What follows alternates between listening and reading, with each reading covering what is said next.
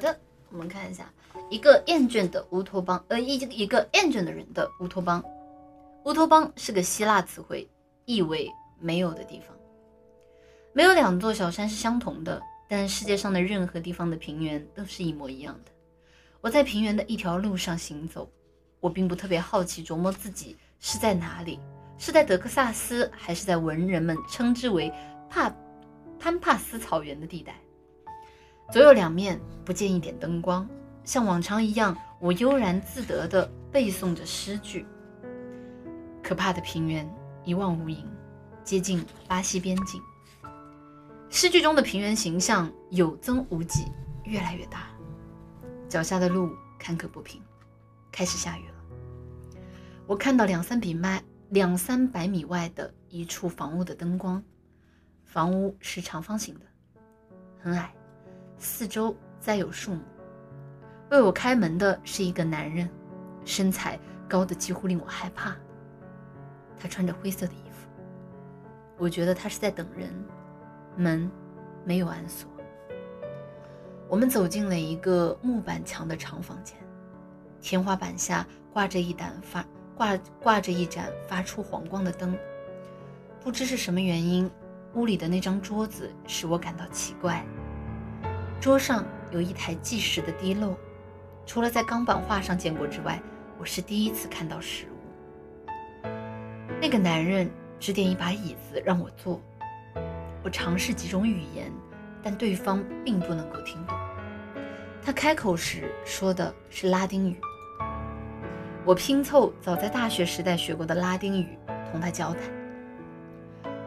从你的服装来看，他对我说，你是另一个世界来的。语言的多样化带来了民族以至于战争的多样化。世界已回到了拉丁语的时代。有人担心它会退化到法语。奥克语，或是帕皮亚门托语。不过，这种危险不会马上发生的。此外，我对过去、将来都不感兴趣。我没有搭腔。他接着说：“如果你不讨厌看别人吃东西，那你能陪陪我吗？”我明白，他注意到了我的不安。我便说：“好的。”我们穿过了一道有边门的走廊，到了一个小小的厨房。里面的器皿全是金属制的。我们端了一大盘晚餐回去，一碗玉米花，一串葡萄，一个不知名的、味道像是无花果的水果，还有一大罐清水。我印象中似乎没有面包。主人的脸轮廓分明，眼神有一些怪。那张严肃苍白的脸，我此后再也没有见过，但再也忘不了了。他说话时。毫无表情，我却难以用拉丁语来形容自己的思想。我终于对他说：“我突然的出现不使你感到惊奇吗？”“不。”他会说，“这类的访问每个世纪都有，逗留的时间不会太长，你最迟明天就能到家了。”他蛮有把握的口气令我安心。我觉得应该向他做个自我介绍。我是奥多罗。阿塞韦多，我一八九七年出生在布宜诺斯艾利斯市，已经七十多岁了。我是英美文学教授，还写幻想故事。我看过你写的两篇幻想故事，他说，印象不坏。第一篇是《格列佛船长航行记》，许多人认为确有其事；另一篇是《神学大全》。但我们不谈事实，现在 谁都不关心事实。他们只是虚构与推理的出发点。学校里教我们怀疑和遗忘的艺术，尤其遗忘一个人和地方的一切。我们生活在有连续性的时间里，但我们却试图在永恒的状态下生活。过去给我们留下名字，但语言却把他们有遗忘的倾向。我们回避无用的精准技术，没有年表、历史，也没有统计数字。你说你名叫奥多罗，我却无法告诉你，告诉你我叫什么，因为人们只称呼我为某人。那你的父亲叫什么呢？什么都不叫。我看到一面墙壁上有搁板，我随便翻开一本书，里面的字母是手写的。笔画清楚，但无法理解。那些刚劲的线条使我想起北欧古老的卢纳文字，但卢纳文字却只用于悲鸣。我想，未来的人非但身材比我们高大，而且比我们能干。我本能地瞅瞅那人细长的手指。他说：“现在，我给你看一件你从未见过的东西。”他小心翼翼地递给我了一本木耳的乌托邦，那是一五一八年在瑞士巴塞尔印刷的，书中缺了一些书页和插画。我不外卖弄地说：“这是印刷的书。”我家里有两千多本呢，尽管我不如这本古老贵重。我高声地读出了书名，对方笑了。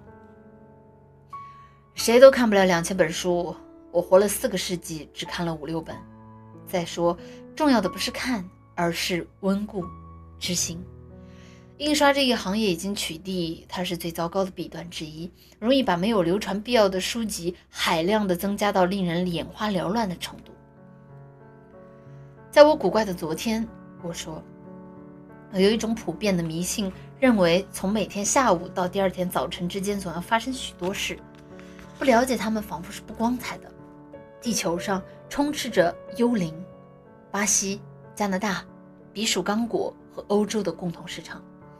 那些柏拉图尸实体以前的历史几乎谁都不知道，但人人都能如数家珍地说出最近一次教育家代表大会。迫在眉睫的两国断交，由秘书和秘书起草的一律严谨而含混的总统文告。这些文件的目的是让人看了忘掉，因为不出几小时就会有别的鸡毛蒜皮的小事把它们抹掉。在各行各业中间，政治家的工作无疑是最显眼的。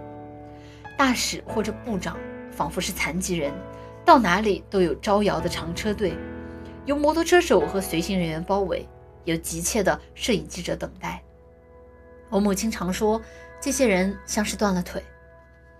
印在纸上和图像的文字比本身更加真实，唯有出版的东西才是真的。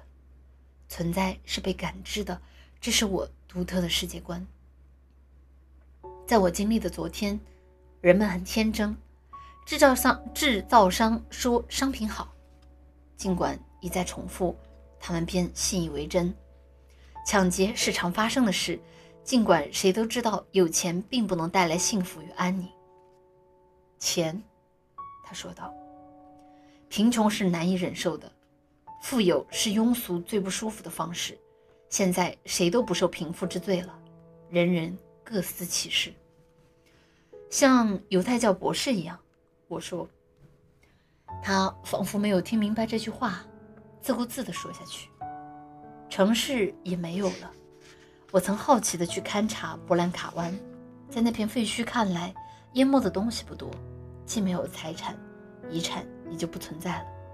一个人活到一百岁，已经成熟时，便面对自己，面对孤独。他已经生了一个儿子，一个儿子？我问道。对，只生一个。鼓励人类繁殖是不恰当的。有人认为神才具有宇宙意识，但谁都不能肯定神是否存在。我听说目前在讨论全世界的人逐渐或是同时自杀的利弊。不过，我们还是回到我们的正题吧。满了百岁，人就能摆脱爱情与友谊，病痛和不自主的死亡对他已不再是威胁。他从事一门技艺，研究哲学、数学或是下棋。他愿意时可以自杀。人是自己生命的主宰，同样也可以主宰自己的死亡。这是隐语吗？我问他。当然，我们只剩下隐语。语言本身就是系统的隐喻。我那个时代的壮举，宇宙航行又怎么样了呢？我们几世纪前就已经放弃了那种航行。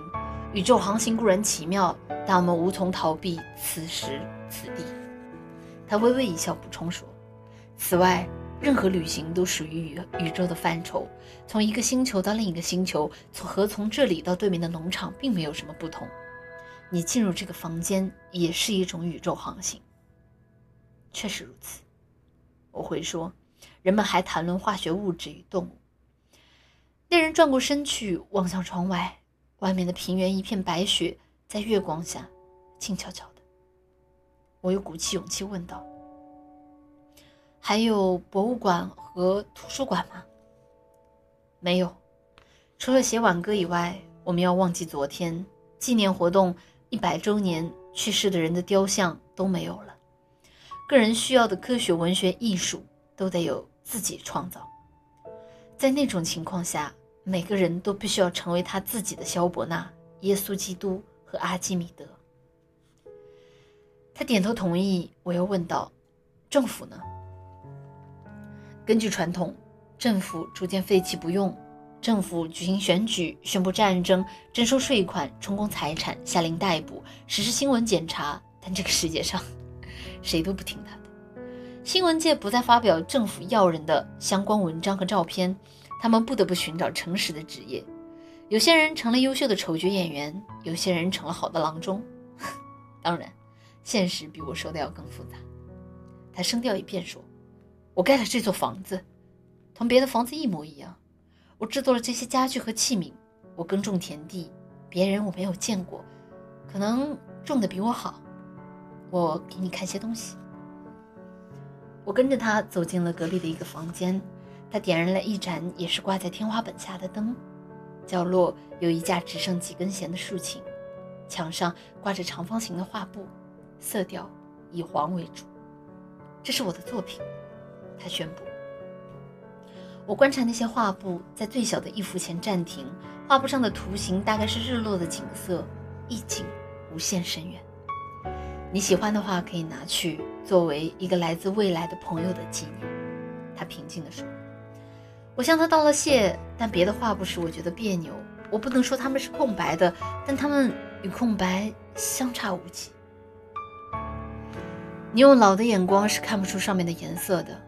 他细长的手指拨弄竖琴的琴弦，而我却几乎听不出什么声音。那时候传来了敲门声，一个高大的妇女和三四个男人进了屋，可以说他们是兄弟或是年龄相仿。我的主人先是对那妇女说了话：“我料到你今晚会来。你见过尼尔斯没有？有时见见面。你还老画画，但愿比你父亲画的好一些。手稿、图画、家具、器皿，家里什么都不留下。那个女人和男人一起搬运，我没有力气帮不了他们的忙，我觉得惭愧。谁都没有关门，我们搬了东西出去。”我发现屋顶是双坡的。走了十五分钟后，我们朝左拐弯，在远处有一座塔形建筑，是圆拱顶的。那是火葬场，不知是谁说，里面有死亡史。据说发明的人是个慈善家，大概的名字叫阿道夫·希特勒。守门员的身材并不叫我吃惊，他为我们打开了铁栅栏。我的主人嘟囔了几句，他进去之前。挥手告别，雪还没有停。